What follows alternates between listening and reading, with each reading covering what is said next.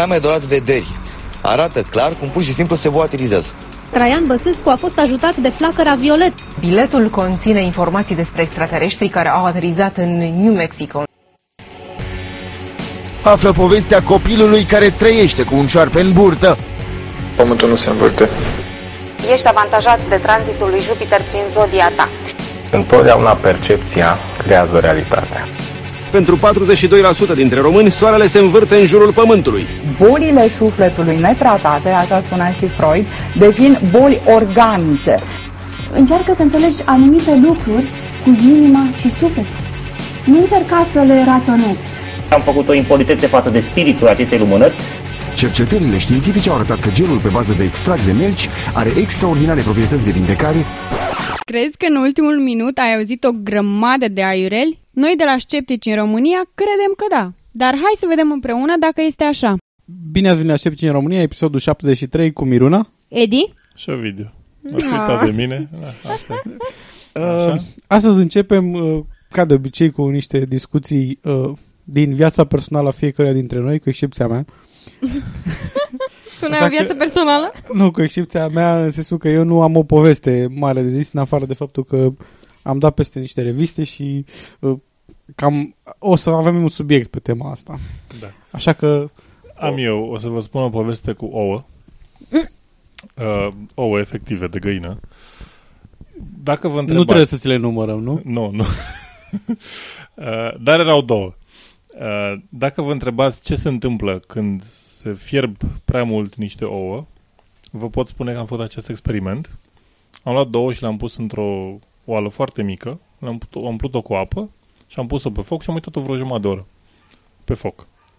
Răspunsul la întrebarea ce se întâmplă cu ouăle dacă le lași prea mult pe foc este explodează și ajung pe tavan. Puftim. da. Asta s-a întâmplat. A explodat și a ajuns și pe tavan. Bănuiesc că s-a vaporizat și apa. S-a, apa s-a dus de în primele, nu știu, 10 minute și după aia au stat și au stat și au stat și au făcut presiune până au bubuit. Nu știu cum exact, dar m-am Super. trezit cu, Super. cu tavanul. De fapt, un secret vrei să te redecorezi casa și nu știai cum să spui. Am redecorat după aia cu buretele un pic. Na. Miruna. Da, eu uh, săptămâna asta m-am distrat foarte tare. Uh, cer în mod oficial de la toți fanii noștri, ascultătorii și mai ales uh, vouă, vă cer acum în direct să fiu uh, numită regina tuturor conspiraționiștilor. Eu sunt ca un magnet pentru conspiraționiști de pretutindeni. Sunt foarte mândră de faptul că reușesc să-i aduc pe pagina noastră de Facebook. Cumva. Dom'le, am și o rată foarte mare de succes. Sunt Ai, convinsă că dacă da. fac aici o analiză statistică pe câte subiecte am postat și câte dintre ele au atras conspiraționiști, aș avea o rată foarte mare de succes. Sau Uh, poate observ că ai bias uh, de observație. Da, se poate și asta. Trebuie, uite, să fac neapărat un, un studiu. Um, am, am postat o știre pe pagina noastră de Facebook, uh, conform uh, căreia un, într-un oarecare clasament, BBC s-a, lan- uh, s-a plasat pe primul loc uh, ca cea mai bună de sursă de știri din uh, știință de pe net. Un lucru care eu sunt, cu care eu sunt de acord. Eu de obicei de acolo îmi îmi iau știrile din știință. Uh, Cei care au acordat acest premiu au explicat faptul că BBC-ul reușește să ia probleme foarte complexe și noțiuni foarte complexe din știință să le explice uh, foarte clar pe înțelesul tuturor, ceea ce este adevărat. Um, și mi s-a părut o informație bine de știut pentru cititorii noștri, care în general sunt oameni mai interesați de știință și poate ar vrea să afle că, uite, domne, a fost numit uh, și a intrat un uh, personagiu, Un domn. un domn, uh, care m-a informat că uh, nu, că nu e ok să postezi o astfel de informație pentru că uh, CEO-ul uh, BBC-ului este căsătorit cu o femeie din uh, dinastia Rothschild. Uh, Cred că e Rothschild. uh, Roth, mă rog, nu știu exact. care- Chiar Cred că e nu, Rothschild pentru că e nume englezesc sau de origine Da, Cum se engleză. pronunță? Rothschild. Rothschild, mă rog. Ok. Sună englezesc. Rothschild. așa e. indiferent. B- Așa. Așa, și că, bă, de fapt, m, co- trustul BBC promovează e, eugenia. Adică termen din limba engleză ce înseamnă a modela sistemele de valori ale maselor. Mă rog, Nu asta e eugenie, dar nu contează. eugenics. El a dat termenul de eugenics. Mă rog, ideea este că după ce i s-au cerut dovezi care să susțină această... S-a, s-a, i, i s-a spus foarte clar că este un conspiraționist. Uh, a dat două linkuri de pe Google, unul cu pagina de Wikipedia cu viața lui Marcus Aegis, a, ei, nu știu exact cum se pronunță nici numele acestuia, Agius se scrie, care este CEO-ul, uh, și cu the, un articol The Money Changers, Rothschild Banking Dynasty said to be worth 100 trillion dollars. Deci acest individ n-a înțeles o chestiune foarte simplă. Noi nu contestam faptul că CEO-ul e căsătorit sau nu e căsătorit cu cineva din familia Rothschild, Roth, Rothschild, Roth, whatever, uh, nu contestam faptul că acești indivizi au o avere imensă, nu contestam faptul că și-ar putea folosi această avere pentru vari scopuri care îi privesc, ceea ce contestam era faptul că trustul BBC ar avea vreo treabă cu chestia asta. Trebuie să demonstrezi faptul că acești oameni s-au folosit de averea lor fabuloasă pentru a manipula masele care citesc BBC-ul. Trebuie să faci această legătură. Nici măcar nu a putut să demonstreze o corelație. Nu știu, poate de când a venit acest individ la conducere s-au băgat mai mulți bani în trus sau, nu știu, au apărut mai multe știri cu un anumit conținut care ar avea ca scop manipularea maselor pur și simplu a aflat, a, a oferit două informații care nu văd ce treaba au. Sunt, da, întâmplător, se întâmplă ca la nivel mondial să fie foarte multe persoane care au averi fabuloase și ghiși ce conduc diverse companii, trusturi, media, televiziuni. Se întâmplă. Dar atunci când faci astfel de afirmație, pentru a te putea considera sceptic și nu conspiraționist, trebuie să dovedești legătura de cauzalitate individul X este fabulos de bogat, uh, manipulează masele pentru că face următoarea chestie, pentru care am următoarele dovezi. Pentru că altfel nu primește soția acasă. Exact! La, da, la da nevasta afară din casă până nu i-a zis trebuie să manipulezi Trebuie să stai în castelul alăturat, nu în același da, castel cu ea. clar, clar. Mi se pare un motivator foarte bun. Un lucru foarte trist, adică de altfel, în momentul în care te gândești, poate o căsătorie de vreo 12-13 ani, în care oamenii poate se suportă mai mult decât sarea în ochi. Da. nu, dar uh, am... Nu a... spun că cei doi sunt într-o asemenea relație sau nu. Ziceam așa, ca idee. Nu, dar am mai fost uh, acuzați la un moment dat că uh, nu suntem suficient de sceptici. Nu, scepticismul nu e conspiraționism.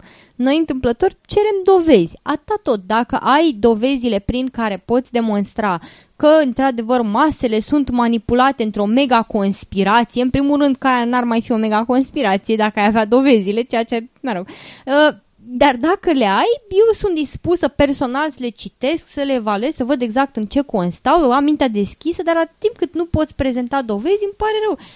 Ești conspiraționist, știu, e șocant. Și pe mine m-ar întrista, dar Sau asta cel e situația. mult poți să spui că ești o persoană care nu ai nicio dovadă în sprijinul afirmațiilor pe care le faci. Da. Ovidiu. Da. da. În schimb, tu poți să faci o afirmație legată de ce s-a întâmplat în istoria științei și tehnologiei și fac, scepticismului. Să fac trei.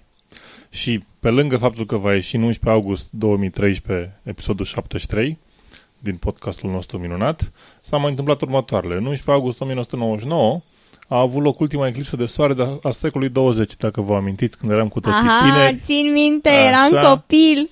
Am fost la Mangalia ca să o văd. Așa. A fost probabil cea, cea mai urmărită eclipsă a tuturor timpurilor și uh, locul unde s-a observat cea mai lungă durată a eclipsei totale, în Râmnicu Vâlcea, a, a avut mii de oameni pe uh, stradă, în contrast cu cetățenii egipteni care au primit sfaturi de la clerici de să se închidă în casă. Și pe mine m-a speriat mama. Mi-a zis că de obicei se întâmplă ceva rău la eclipsă. Așa. Și copil fiind e am fost întuneric. foarte impresionată de chestia. Nu, dar copil fiind am fost foarte impresionată de chestia asta. Mi-am imaginat că chiar s-ar putea întâmpla ceva rău. Eu sunt singurul din toți oamenii pe care i-am cunoscut care n-a văzut uh, eclipsa pentru că era nor. În, Unde era? Deasupra în blocului din București în care era. Ah. Oh. N-am văzut... Dar era parțială, parcă în București. Nu, a fost totală, a fost da? totală, da, da.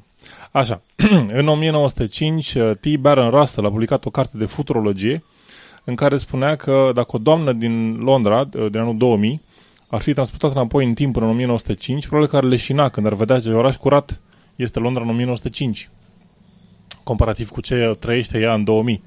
Uh, asta pentru că pe vremea lui Russell mașinile nu existau, se considera că, uh, evident, că tot mai mult bălegar de cal va polua străzile. Uh, așa. Și în 11 august 2003, Virmele de Windows Blaster a început să circule pe internet. El afișa un mesaj care făcea calculatorul să închidă în maxim un minut sau poate o oră, nu mai știu foarte sigur. Uh, Microsoft a estimat că până la 16 milioane de mașini au fost infectate cu, și au cauzat pierderi de, de aproximativ 320 de milioane de dolari în dolari din 2003. De unde tragem concluzia, nu downloadați fișiere dubioase de pe net? Nu, e, pur și simplu... e- Nu, viermele, viermele se strecoară singur fără să copiezi tu nimic. Da, pur și simplu deschideai, instalai Windows-ul curat și în momentul 2 era infectat. Honest. It's a conspiracy. Nu, pentru că există niște mecanisme numite IPC, Interprocess Communication, care în mod implicit sunt, uh, permit practic accesul de la distanță pe calculatorul tău. Și în momentul în care te conectat la internet, anumite probleme, erori sunt în codul respectiv și atunci poate să strecoare orice fel de cod pe acolo prin el. It's big government's fault. Big, Microsoft. Big Internet. Big Internet, Big, Big Microsoft. ISP. Bun. Așa. La pericole de, de scepticism, de data asta o să vorbim despre un... uh, De fapt, o să vorbim de niște demoni puși pe șotii, cred că, uh, pentru că uh, un bărbat a fost arestat pentru că a dat foc unei părți a casei lui, în timp ce, uh, din nefericire, alte persoane erau înăuntru. Oh, Uh, motivul său, pretextul său, uh, poliția din Avon, Avondale a declarat că au arestat luni după amiază un... Uh, a, motivul său fiind uh, faptul că erau demoni în casă. Uh, poliția din Să Avondale... persoanele din casă erau demoni sau erau demoni în casă pe lângă persoanele din casă? Erau demoni în casă pe lângă persoanele din casă. Păi și nevinovația ce vine aveau? Nu putea să dea pe ea, pe ea măcar afară? Aflau și demonii că trebuie să iasă din casă. Da, Bun. exact. Bun, poliția din Avondale a declarat că au arestat luni după amiază m, uh, un bărbat care se pare că a pornit un foc în dormitorul său în timp ce colegii săi erau acasă pentru că uh, încerca să scape de camera de demoni. Uh, nu erau colegii pentru că, așa, m, din traducere a rezultat uh, uh, topic asta ciudată a frazei.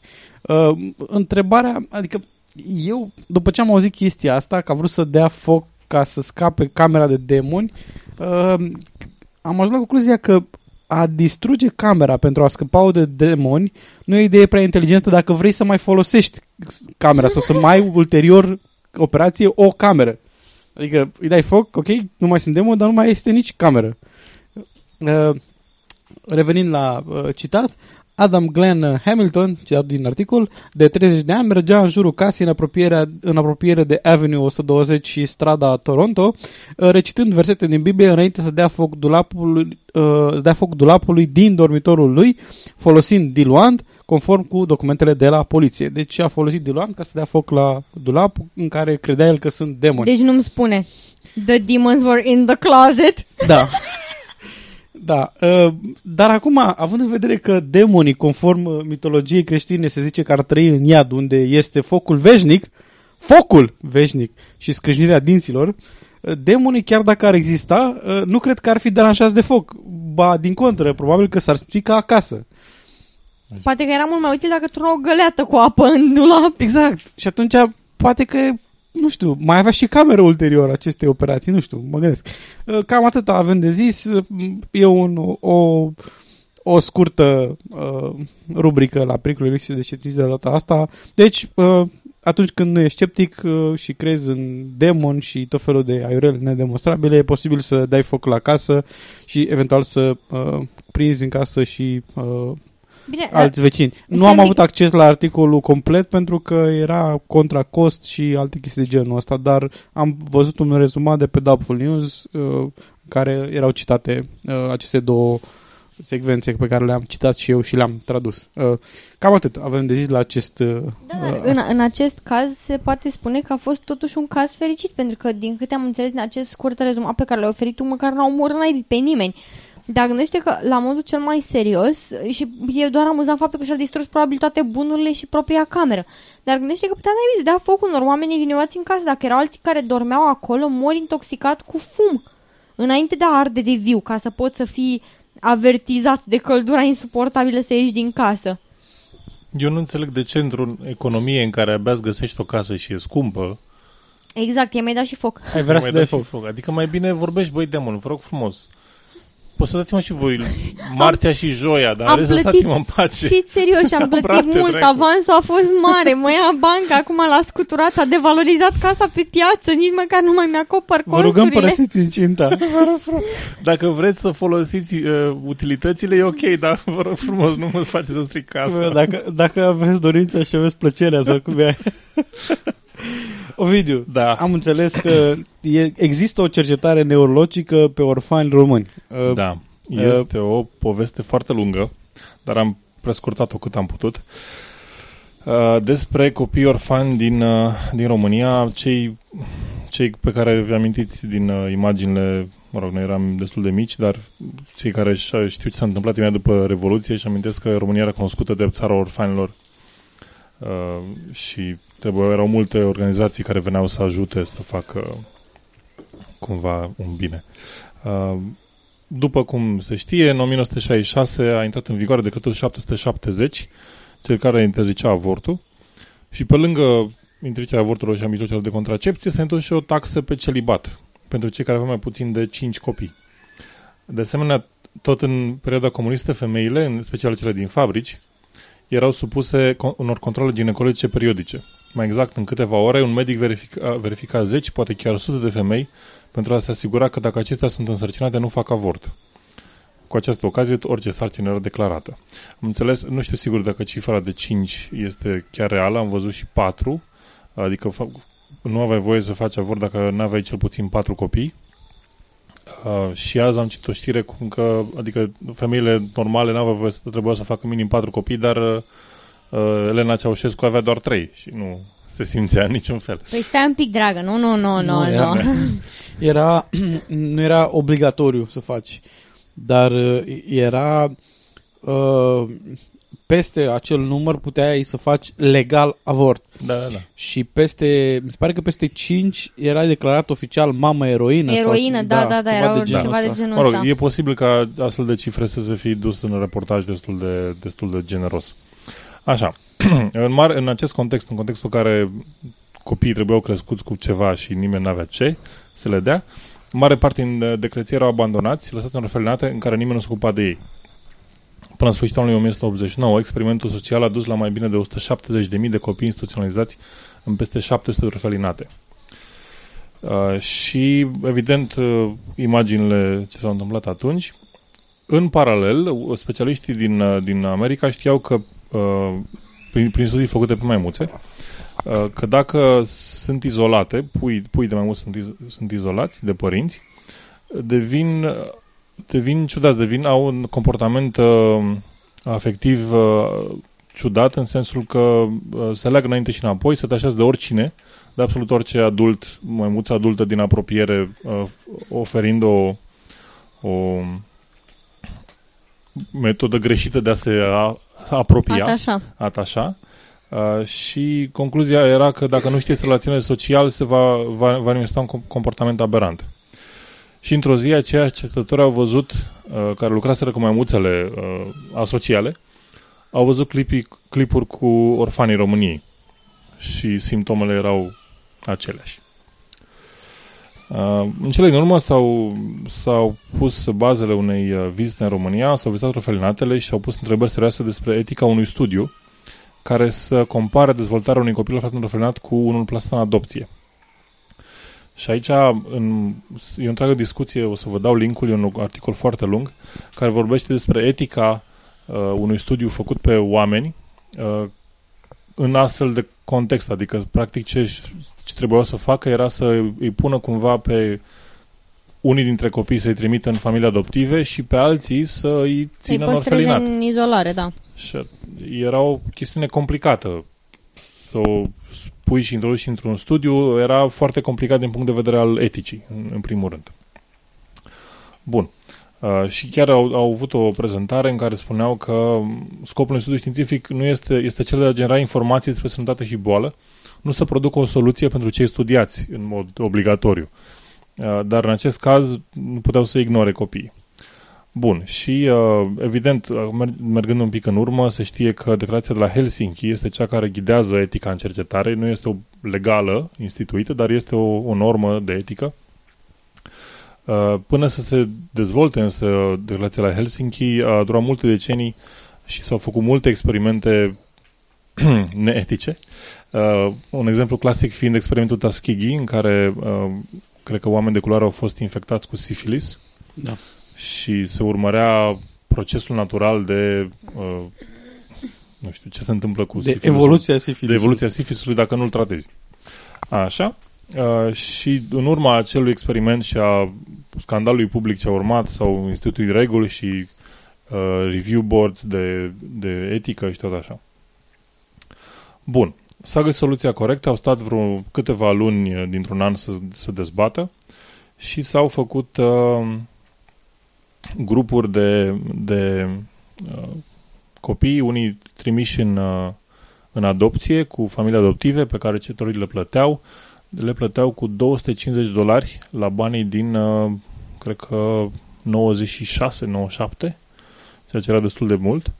Uh, s-au făcut niște practic, neexistând o cultură foarte mare a adopției în, în România în acel moment, uh, au trebuit să creeze o structură, o rețea de, de părinți adoptivi Uh, și au, uh, au creat această, aceste reguli, dar în cazul în care e o problemă sau copii, părinții biologici vin să iau copiii înapoi, ok, îi, îi trimiți înapoi. Nu, uh, nu au limitat copiii la a nu fi protejați și a nu putea fi să scape din, din uh, proces, pentru că erau în mijlocul unui studiu și stai așa, nu, nu-ți dăm copilul că suntem într-un studiu.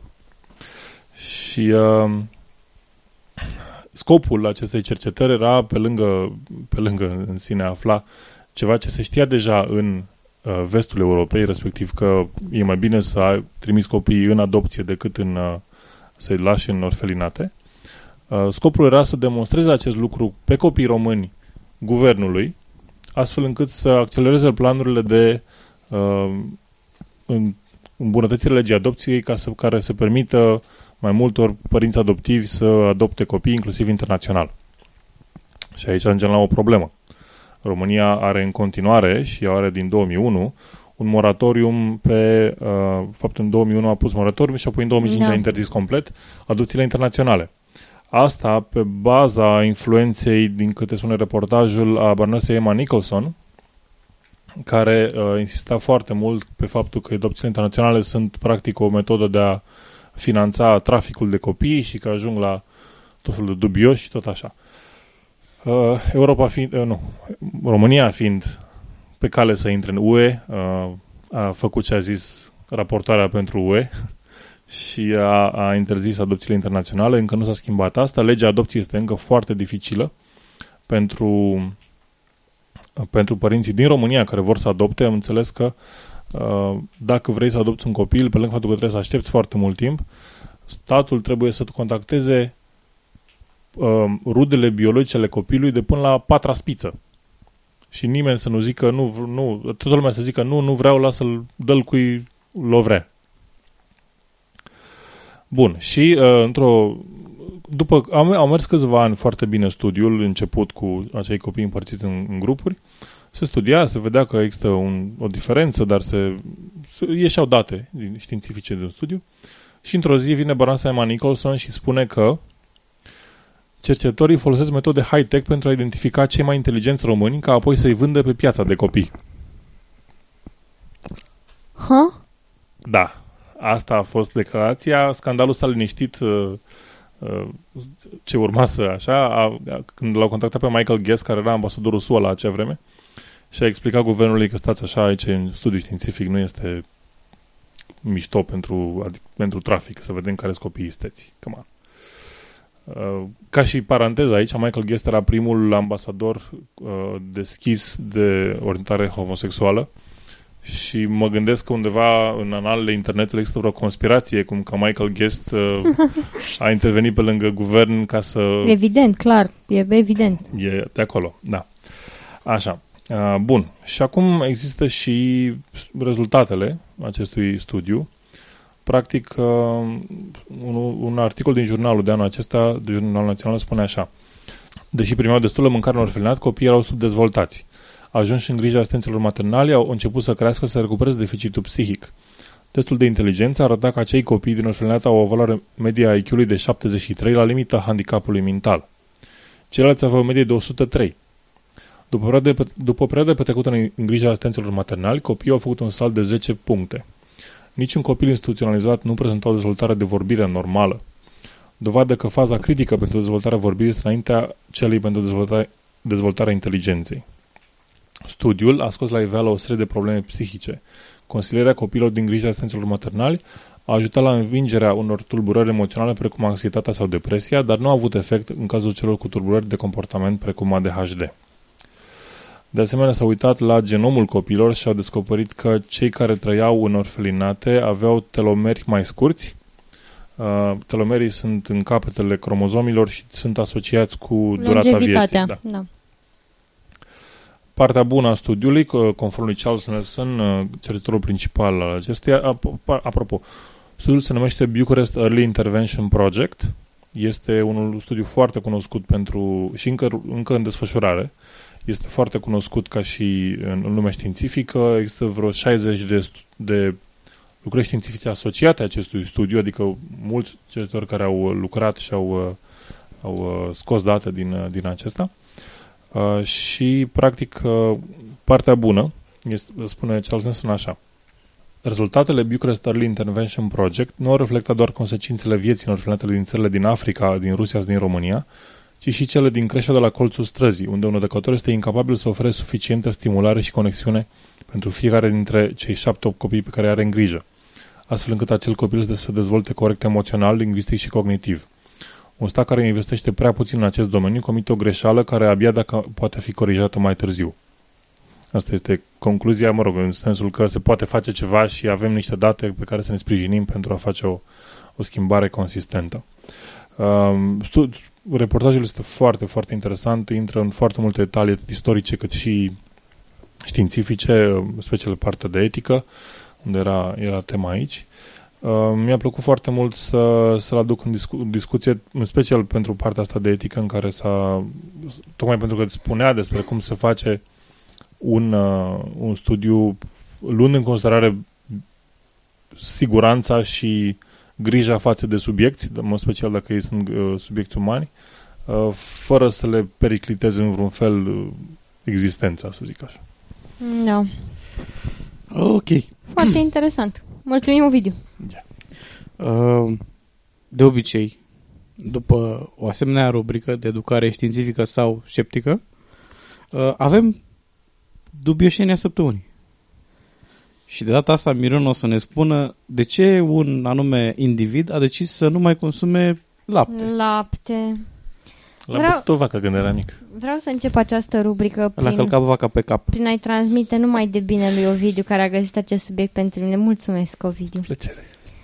Uh, do- și altă dată. Niciodată. Never again. Uh, Ovidiu a găsit, l-a găsit pe acest individ care, după ce a explicat de ce nu mai mănâncă carne, pentru că asta a fost prima lui supărare pe viață, a explicat și de ce nu mai bea lapte. Uh, în episodul următor, de ce nu mai respiră, de ce nu mai bea apă. și ideea este că el oferă o listă acolo de argumente fără niciun fel de dovezi. Uh, a trebuit eu să mă duc să caut niște dovezi, m-am înfundat efectiv în, în zeci de pagini de studii științifice, am crezut că o să mă dau capul de un, un perete.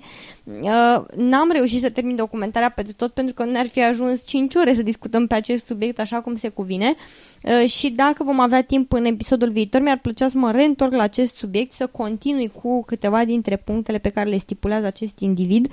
Uh, dar voi lua câteva dintre, dintre punctele pentru care am apucat să fac cât de cât uh, un pic de cercetare, să mă documentez pe subiect, să aflu despre ce, Doamne iartă-mă, este vorba. Uh, începe prin a ne spune că nu mai bea lapte pentru că laptele e doar pentru sugari. Omul e singura ființă care bea laptele altui mamiferi și în plus face acest lucru după înțărcare.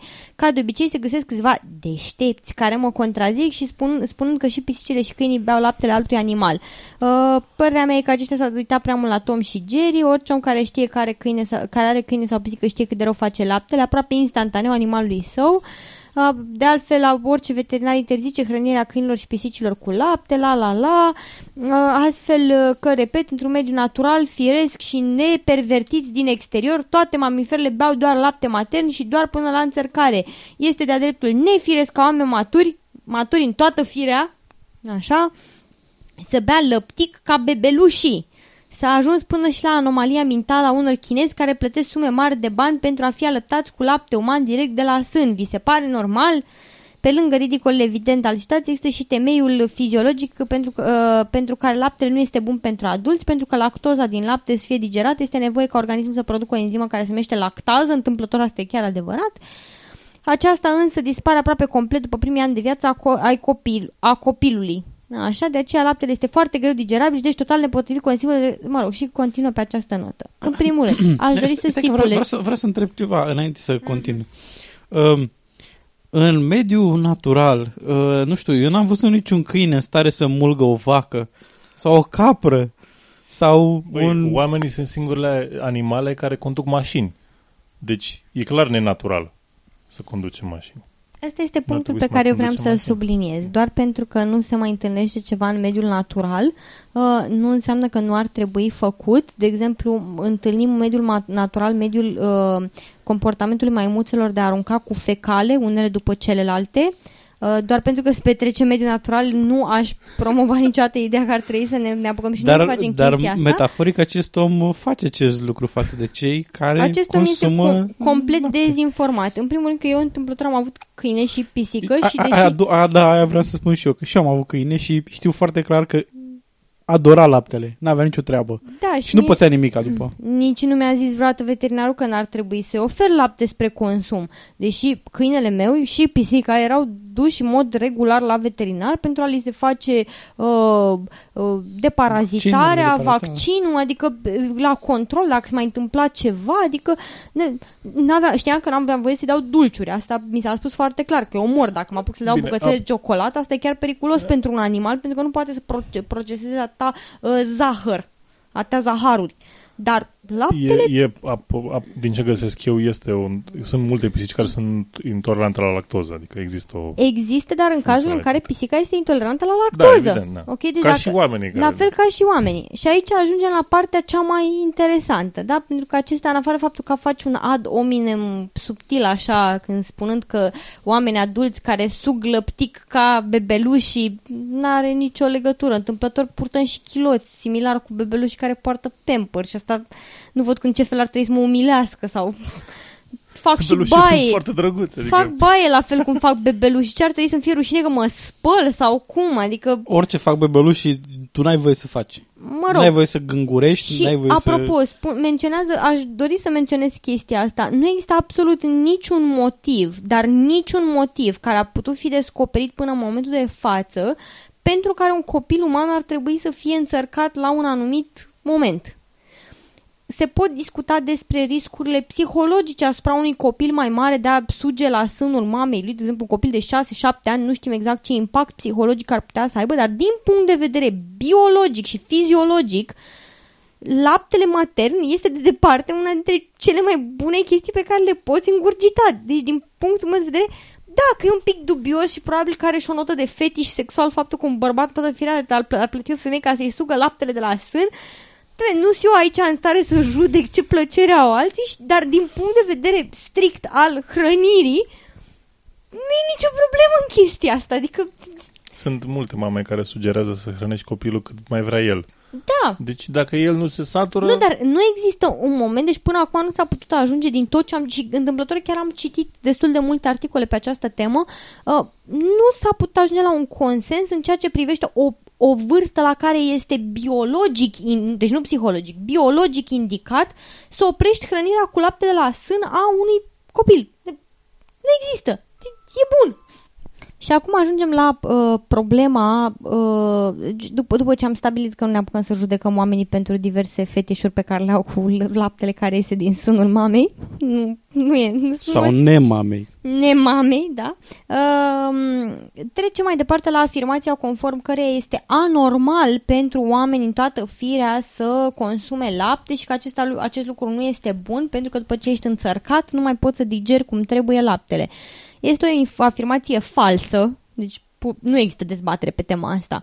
Uh, intoleranța la lactoză se datorează într-adevăr din, uh, din cauza unei incapacități de a mai produce lactază, o substanță pe care o produce corpul pentru a putea digera uh, lactoza. Uh, într-adevăr, sunt persoane uh, care, uh, datorită moștenirii genetice, sunt incapabile de a produce această benzimă și din, din acest motiv procesează mai greu laptele, lucru care duce la intoleranță la lactoză, o chestie destul de nasoală care dă balonări, dureri, crampe uh, și așa mai departe. Nu recomand nimănui să treacă prin așa ceva. Um, în schimb, acest lucru depinde foarte mult de evoluție și de dezvoltarea oamenilor în anumite regiuni. Și asta este un lucru foarte important de menționat. Doar pentru că alte animale nu mai fac acest lucru, nu înseamnă că noi nu-l putem face. Noi suntem animale care se adaptează la condițiile de mediu, la condițiile în care trăim. După ce am domesticit respectivele animale, cum ar fi vaca, capra, oaia și așa mai departe și ne-am dat seama că ele produc o chestie pe care noi o putem consuma ca să nu murim de foame, cum ar fi, de exemplu, laptele care mai departe poate fi transformat în iaurt, brânză, unt și așa mai departe, da? Ne-am adaptat pentru a putea consuma și au fost favorizați de către evoluție indivizii care puteau consuma produse bazate pe lapte în zonele în care se creșteau animale capabile să producă lapte.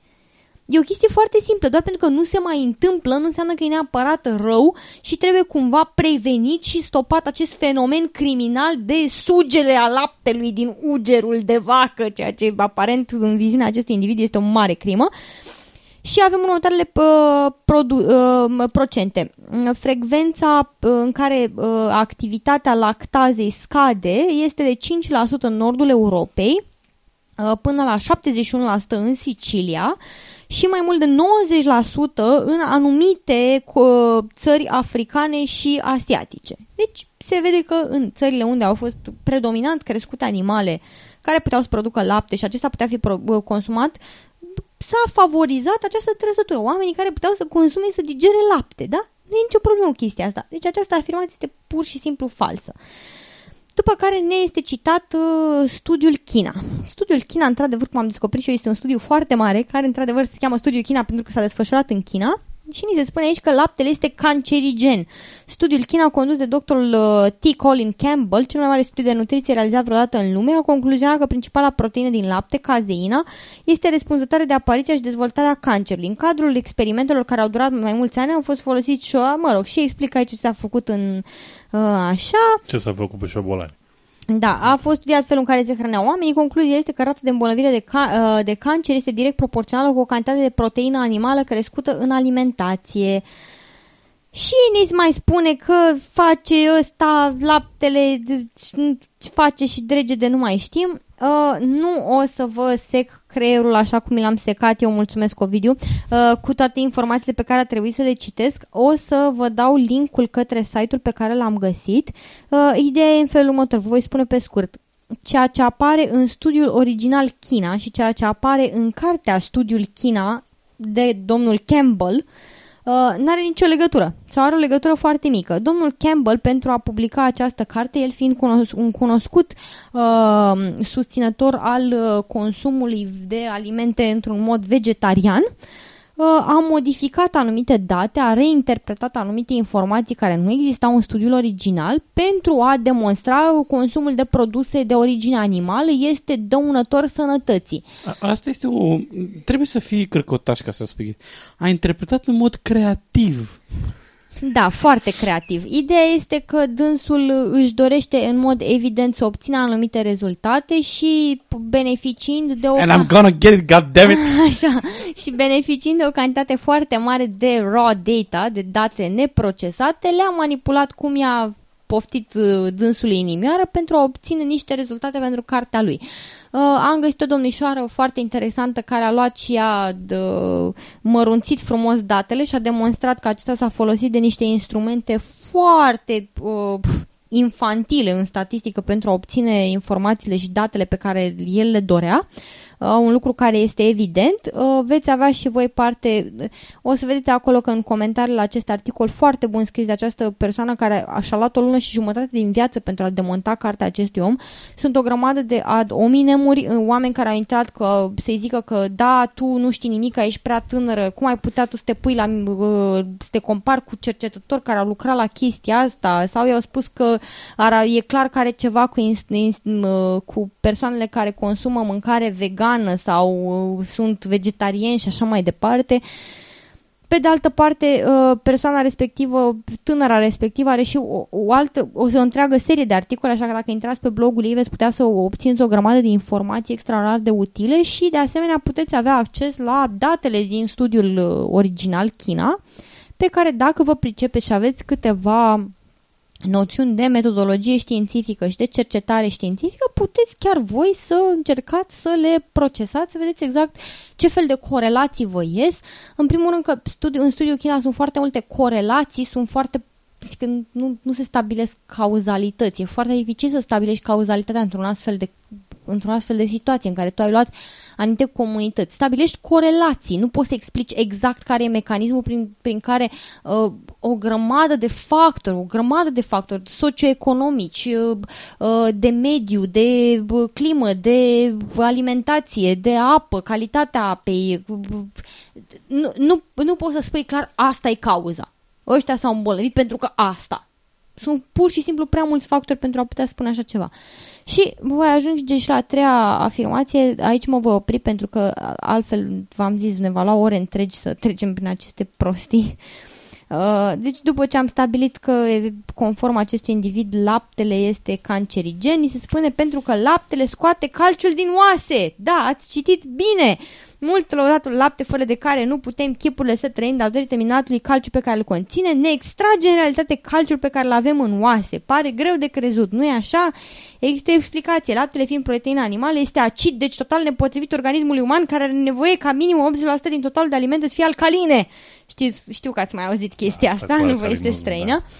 Da. Uh, din ce am putut eu afla, sunteți liberți și vă încurajez să citiți informații pe cont propriu, să găsiți studii. Într-adevăr, odată cu consumul de uh, proteine animale se elimin, uh, elimină prin uh, urină o cantitate de calciu din corp, din procesarea respectivelor alimente. Dintr-un pahar de lapte, aproximativ de la 2 treimi până la 3 sferturi din lapte, va fi, din calciul din lapte, va fi asimilat în organism și un sfert sau o treime va fi eliminat prin urină și drept pentru care nu va fi procesat. Uh, corpul nostru nu este o mașinărie perfectă, uh, mai elimină și câteodată și chestii bune care nu pot fi procesate în totalitate, dar aceasta, este, această informație este pur și simplu falsă. Nu elimin mai mult calci dacă bei lapte. Este absolut ridicol și în plus față de suplimentele cu calciu pe care le-ați putea, vi le-ați putea autoadministra acasă, care oricum nu sunt recomandate în comparație cu o dietă bună și echilibrată, uh, laptele conține și o grămadă de alte vitamine care sunt esențiale pentru corpul uman, așa că nu stați și plecați urechea la toate tâmpenile pe care le scoate cineva beți lapte dacă vă place, dacă nu sunteți liberi să vă luați calciu de unde vreți voi, dar nu, nu vă opriți din băutul laptele, dar pentru că un individ dezinformat, care n-a pus mâna să citească informațiile disponibile pentru toată lumea, le aruncă pe blogul lui. Dar despre toate acestea vom vorbi în episodul următor. Sau despre toate acestea data despre, viitoare. Despre, despre toate altele. Despre toate altele. Dacă, dacă mai am puterea ca să mă mai înham o dată la asemenea tâmpenii. Dar știi că trebuie să te înham la ceva. Știu că trebuie să mă înham la ceva și la sper că o să... pe neașteptate. Da, da, și sper că o să vă placă ce am găsit pentru voi. Este bun asta. Deci e... Te rog, zine, zine că numai cu astrologie. Na, na, na, na, na. De data asta avem următorul articol o bucată de lemn care ar proveni din crucea pe care a fost răstignit Isus, descoperită în Turcia.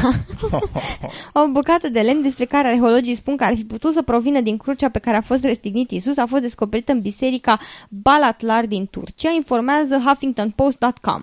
În timp ce executa o serie de săpături în locul în care se află străvechea biserică Balatlar, o construcție datând din secolul al VII-lea, era noastră, din Sinop, un oraș turcesc de, la țărm, de pe țărmul Mării Negre, arheologii au descoperit un cufăr din piatră ce conținea mai multe obiecte care ar putea avea o legătură directă cu Isus Hristos.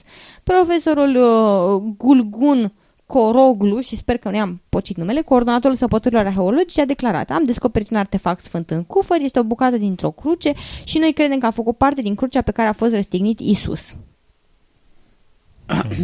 Deci, am Uh, descoperit o Am bucată descoperit de... o bucată de lemn despre care credem că, despre care credem că, și la un moment dat domnul profesor zice, am descoperit un artefact sfânt. Uh, pentru că dovada este faptul că Că e așa din credem lemn. noi? Sau că e din lemn? Sau că este mai vechi de 1500 de ani? Sau nu, 1300 de ani? Sau cât era? Secolul Era- 7. Da, deci 1300 Nu, nu, nu. de ani? Adică... Stai, stai un pic, biserica e din acel an. A, a, a fost găsit într-o biserică în care este... Ok, bun. Îmi cer scuze că mă bag spoiler aici la scepticism neașteptate, da. Da, băi, asta e. Și, biserica era- uh, și știu că la un moment dat, uh, nu mai știu cine a zis, nu mai știu cine a zis, dar era apropo de câte artefacte sunt legate de cruce, uh, după toate cruciadele și așa mai departe, a fost la un moment dat o, o întreagă febră a uh, fabricării uh, acestor artefacte, unul dintre ele fiind și Giuliu din Torino, uh, care se dovedi că este un fals. Uh, pentru- Este. Este un fals, pentru că este Uh, nu, nu trecem. E, sunt mai multe informații legate de chestia asta. Se poate demonstra ușor. A fost datat, a fost datat uh, într-adevăr. Bun. Revenind. Și s-a descoperit la un moment dat, spuneau că au material din câte cruci, câte bucăți de cruci sunt, să răstignească o țară întreagă sau ceva de genul ăsta era exprimarea, că cuie și, cu- și lemne să facă cruci, cred că probabil de la, de la Ierusalim până la biserica aia. Păduri Eu- întregi de cruci. Păduri întregi de cruci, da. Ok. Deci, Ovidiu, părerea ta care este? Am descoperit sau nu am descoperit o bucată din crucea lui Isus? Uh, mi-a, mi-aduce aminte de o poveste, nu mai știu dacă era James Cameron, cred că a apărut în uh, știrile asociate, a găsit un, uh, un uh, mormânt și zicea acolo Petru, fiul, sau zicea ceva de genul fiul lui Iosif și concluzia automată a fost că este automat vorba de mormântul, ca, cum să zic, uh, sicriul în care a fost mormântat Iisus, pentru că era cineva care era fiul lui Iosif. Honestly. Și, și după aia mai, am, am văzut o știre cu uh, aparent British Museum, care este o instituție respectată și nu știu ce, care, uh, la care ziceau prin uh, tabloide că, se, că s-ar găsi un cui care a fost înfipt în Isus. Înțelegi? Deci lucrurile Bine. sunt complexe aici. Știți Dar, care e- dar eu cred că era, cu- cred că totuși uh, trebuie să facem o clarificare. Cu el a fost înfipt în Iisus, dar pe vremea când era un, un ucenic al lui Taso la tâmplărie și a bătut cu în mână. Nu, dar ideea acestui articol care mi se pare foarte amuzantă este, ok, eu înțeleg, au descoperit și, o chestie. A, și, și o secundă. Și nu cred că un, cer- un, un arheolog, acum nu știu dacă ai putut să cauți uh, release oficial în turcă, Am, dar sper nu. că nu a zis niciun arheolog cu, cu figură serioasă, fără să facă mișto de jurnalist, că ăla este uh, crucea lui Isus. Adică, Citatul în engleză pe care eu l-am găsit original, într-adevăr știrea așa a fost prezentată în majoritatea ziarelor și din străinătate, că au găsit o bucată din crucea lui Isus, dar citatul exact al arheologului spune că au descoperit materiale asociate cu Isus. Ceea ce poate să însemne pur și simplu că era o chestie pe care oamenii o credeau ca fiind asociată cu Isus. Nu neapărat că a fost a lui Isus, da? Asociat cu Isus e întreaga biserică, toate crucile de pe toate Pierdut în bisericii. tra- traducere. Adică Putea să fie și fanfiction asta, uh, scris scrieri uh, ap- apostolice, nu, scrisori, cum erau toate astea. Oricum ei au luat și vor duce bucata de lemn și cufărul respectiv, au afirmat deja că o vor duce pentru analize ca să descopere exact din ce perioadă este, dar niciun cercetător în toate mințile și să descopere că este de la anul 30 și ță, era noastră, exact atunci când de, din anul respectiv, din luna respectivă, din ziua respectivă. Tot Și are nu și poate- urme de sânge pe ea. Da, tot nu poate să spună că e crucea pe care a fost răstignit Isus. Poate Da, să se fie poate, crucea, ba se poate, ba se două poate. cruci mai în spate, adică... Poate se, ba se poate, pentru că am auzit eu că Vaticanul are un, un potir cu sângele lui Isus care din când în când la Paște face din nou lichid, iară se gelifică. Bă, Asta dacă e să credem în, uh, în, uh, în faptul că sângele ăla este pe bune. Adică ce trebuie doar să te duci la papă să-i spui Papa, lasă-mă să iau un pic de... Nu la O mare. mustră. Las, nu, las, nu zici, papa, lasă-mă la mare. Papa, lasă-mă ia- să iau o mustră de sânge ca să vezi ce mișto o să fie că descoperim uh, dacă este lemnul pe care... Și după aia îl clonăm pe Isus. Nu știu dacă s-a degradat sau nu, dar oricum. Dacă e să credem că e lemn din crucea care a fost Nu, crucificat Isus, trebuie să mine- credem și că e sângele lui Isus care se transformă... Știi care e chestia? Pe mine pur și simplu mă întristează și cu asta vom încheia acest subiect, dar pe mine mă întristează pentru că sunt convinsă că sunt oameni care realmente se entuziasmează de fiecare dată când citesc aceste lucruri. Este normal ca ei să se entuziasmeze, este credința cea mai profundă din viața lor și tu vii și le plimbi după aia pe sub nas o chestie, eventual le mai ceri și un bănuț ca să aprindă o lumânare lângă chestia aia sau m, ce știu eu, să stea la coadă să pupe chestia respectivă, care n-are nicio treabă. Bine mersi, pot să mă și eu pe plajă să găsesc o bucată de lemn care a fost bătută de vânturi și de apă, o pun și eu într-un cufăr bucată din crucea lui Isus. Deci asta, asta mi se pare cea mai mare nemernicie, sincer. Să profiți de niște oameni care vor să creadă cu adevărat să-și na, să profite de credința Da, lor, se bucură da, de dar știi credința cum lor. e, cum zice Randy, oamenii nu, nu, uh, uh, nu vor să creadă, ci au nevoie să creadă. Deci nu e vorba că ei vor să creadă, ci au nevoie să creadă. Și atunci orice lucru de genul ăsta Și, poate și tu să... în ce crezi, Edi? Că am văzut că te-ai ai citit niște reviste în care, care te-au... Eu, eu am crezut până nu de mult că în libertatea pentru femei nu o să pot să găsesc vreodată informații cât de cât corecte din punct de vedere științific, mai ales pe un subiect precum sunt aurele energetice. Aurele energetice? Da, am pe și eu- copertă, am și eu vreo trei pe acasă. coperta, pe coperta revistei Libertatea pentru Femei, numărul 30, publicat vineri 26 iulie 2013, este următorul titlu, Misterele aurei energetice, pagina 36 și dacă mergi la pagina 36, aura de lumină, o enigmă elucidată. Pam, pam, pam. Ei, acum lead este așa, aura energetică sfidează uh, imaginația oamenilor de secole. Puțini sunt cei care susțin că o văd, dar foarte mulți cred în existența ei și în rolul pe care îl are asupra sănătății noastre. Ei, bine, uh, poate bănuiți, poate nu bănuiți, suntem la rubrica Când presa aberează, dar de data asta o să, o să redenumim rubrica și zicem Când presa nu aberează, în mod surprinzător. Uh, Așa, deci uh, când presa nu aberează în mod surprinzător. A, așa. Credința aceasta este veche de când lumea, referitor la aurele energetice, că oamenii vin văluite de a- asemenea aure. Moștenită din filozofia hindusă a Indiei, străvechi și răspândită în Egipt, apoi în Grecia antică. Zeitățile mitologiei indiene apar adesea pictate cu un nim de lumină aurie în, jurul, în jur, așa cum sunt reprezentați azi sfinții din icoane cu aureolă în jurul capului. Ea nu poate fi percepută cu ochii liberi și nimeni nu poate demonstra că există cu adevărat. Cu toate acestea, un sâmbure de adevăr tot există, iar oamenii de știință încearcă să găsească explicații. Energia vindecătoare, un alt, uh, sub, uh, o- un alt subsegment, începe așa. Omul primește și radiază energie. Este înconjurat de un câmp electromagnetic în care se presupune că se găsesc toate lucrurile care ne definesc ca ființă spirituală. E, ne spune ce gândeau indienii, că se găsesc în organismul nostru șapte porți energetice erecte, chakrele, care fac legătura între corp și aură, mai spune despre învățații chinezi din vechime, care vorbeau și ei despre meridiane energetice, care nu sunt același lucru cu chakrele, dar așa, din coincidență vorbim rog- despre ci. Te rog, nu mai spune de ceacre, că o să mă apuc chiar să fac glume obscene despre ceacre. Ok. Uh, și apoi ni se spune așa, un, un momentul în care am, am citit chestia asta, am crezut că uh, articolul ea în, înspre bine și înșe, uh, uh, înșe, așteptările nu mi-au fost înșelate. În ultimii ani acestea au devenit tot mai populare, adică credința asta că necazurile, ne, um, uh, că aura asta energetică are influență mare asupra emoțiilor negative sau pozitive, starea noastră de sănătate e afectată și așa mai departe. În ultimii ani, această, uh, uh, aceste credințe au devenit tot mai populare și poartă nume care de, mai de care mai elaborate. Terapia cu bioenergie, tehnica Reiki sau echilibrare energetică Chi, știința nu le poate confirma, dar nici nu le poate combate. Pentru că a demonstra un negativ este obligatoriu și posibil, uh, de cele mai multe ori, uh, aproape întotdeauna. Uh, Nu. Așa numiți vindecători apăruți peste noapte prin toate colțurile lumii, deci spunea așa numiți vindecători, deja m-am gândit, o, se îndreaptă Oh. lucrurile, sunt în mare parte șarlatani. Și apoi am zis, a, nu, de ce a zis în mare parte? Ei susțin că pot vedea aura umană și că pot vindeca boli grele, precum cancerul sau dezechilibrele psihice. Boli grele, cancerul și dezechilibrele psihice. Dezechilibrele psihice se pot rezolva de multe ori cu medicamente și terapie. Cancerul depinde de tipul de cancer, deci nu știu dacă, de ce, dacă aceste boli ar trebui puse în aceeași categorie.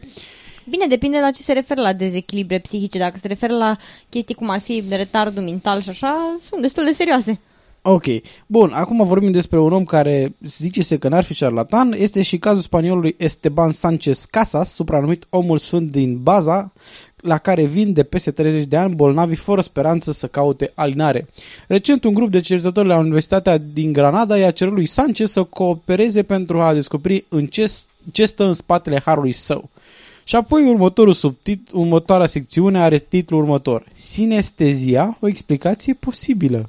Opa! Opa! Opa! Esteban Casa spune că poate citi boala în aura pacienților săi și astfel îi poate vindeca fără să-i atingă prin forța energiei sale. Aici încă o ținem pe câmpii, o aberăm. Uh, după studiul la care a luat parte, cercetătorii explică cu totul altfel așa numitul har cu care se laudă Sanchez. Se întâmplă uneori ca să asociem un chip vesel și luminos cu nuanțe de calde de galben sau portocaliu. Prin contrast, un om încruntat, agresiv sau bolnav ne sugerează culori mohărâte. Există și oameni care spun că sunetele stridente, precum scrâșnetele, îi fac să simte un gust acru și neplăcut sau le declanșează dureri inexplicabile de dinți. În mod normal, culorile nu au nimic în comun cu starea de spirit a unei persoane, așa cum sunetele nu trebuie să declanșeze gusturi. Când simțurile se amestecă în mintea ta și faci legături pe care alții nu le fac, ești înzestrat cu o abilitate neurologică numită sinestezie. N-aș putea să zic că e o abilitate, deci este o, să zicem, o particularitate neurologică. Da. Așa că nu se poate, din câte știu, nu este clasificată drept uh, patologică. Uh, pentru că nu prezintă, din câte știu, dezavantaje și așa mai departe. Bun. Sinestezicii prezintă mai multe conexiuni sinaptice decât oamenii normali. Aceste conexiuni suplimentare îi fac pe individ să stabilească asocieri între regiuni din creier care nu sunt conectate în mod normal, a declarat Emilio Gomez Milan de la Universitatea din Granada. Și apoi spune foarte simplu într-o casetă că sinestezia este un, uh, un fenomen neurologic rar, nu e o capacitate paranormală, ci un mod cu totul deosebit de a percepe realitatea sub influența unor trăiri intense. Nu neapărat, dar anumite tipuri de trăiri. Sunt persoane care fac asocieri între numere și culori sau văd anumite cifre drept anumite forme și așa mai departe.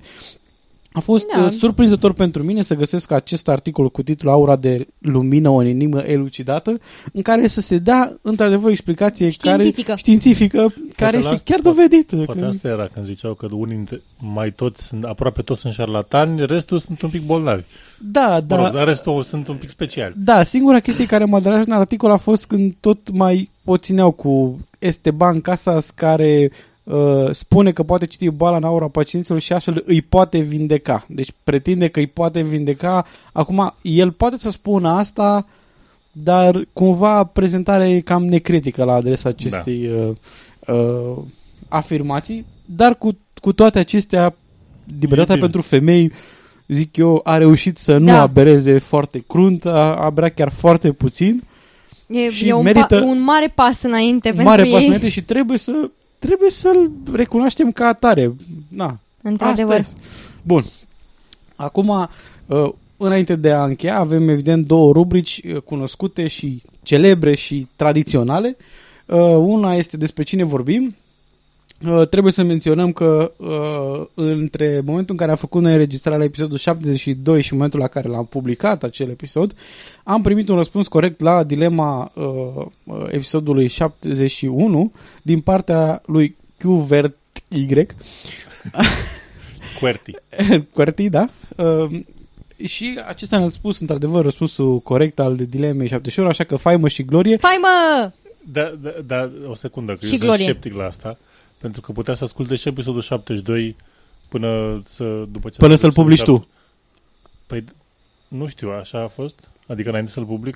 Da. Da? Ok, atunci nu sunt mai sunt sceptic, te cred deci, pe cuvânt. Faimă? Faimă și glorie! Și glorie! Tuturor tastaturilor QWERTY din lume. Yay!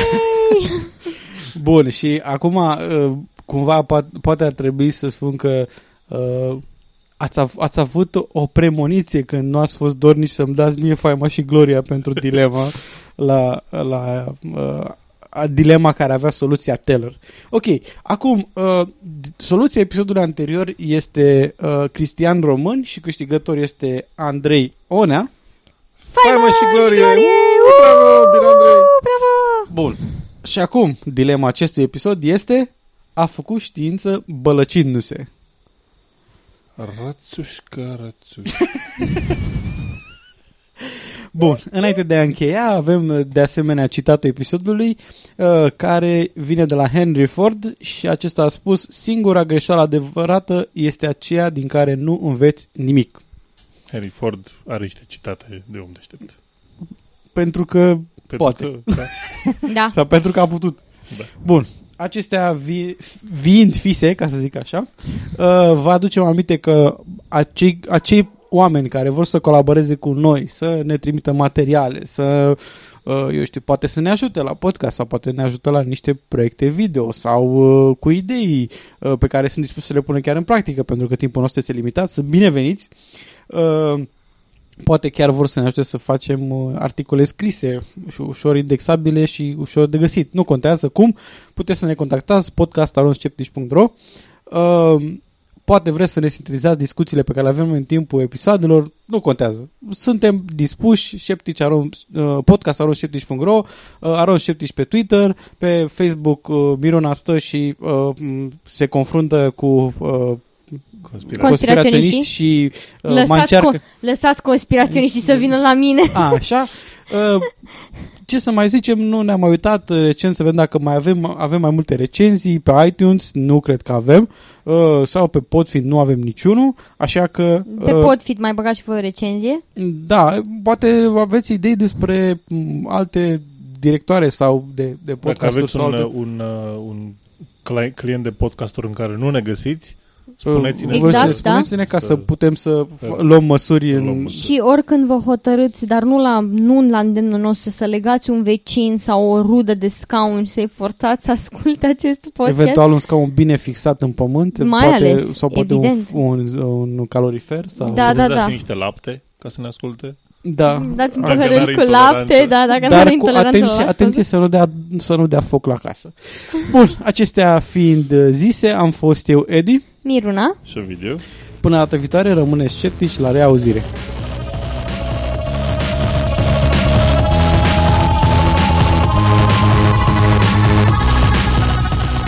Ați ascultat Sceptici în România. Pentru sugestii și comentarii ne puteți contacta la podcastaronskeptici.ro, pe pagina de contact sau în formular de comentarii, pe Twitter sau pe pagina noastră de Facebook. Emisiunea noastră apare la fiecare două săptămâni și ne puteți ajuta să devenim mai cunoscuți prin intermediul rețelelor de socializare, lăsând un review pe iTunes sau spunând și altora să ne asculte. Muzica este oferită de Lenny Koshan sub licența Creative Commons.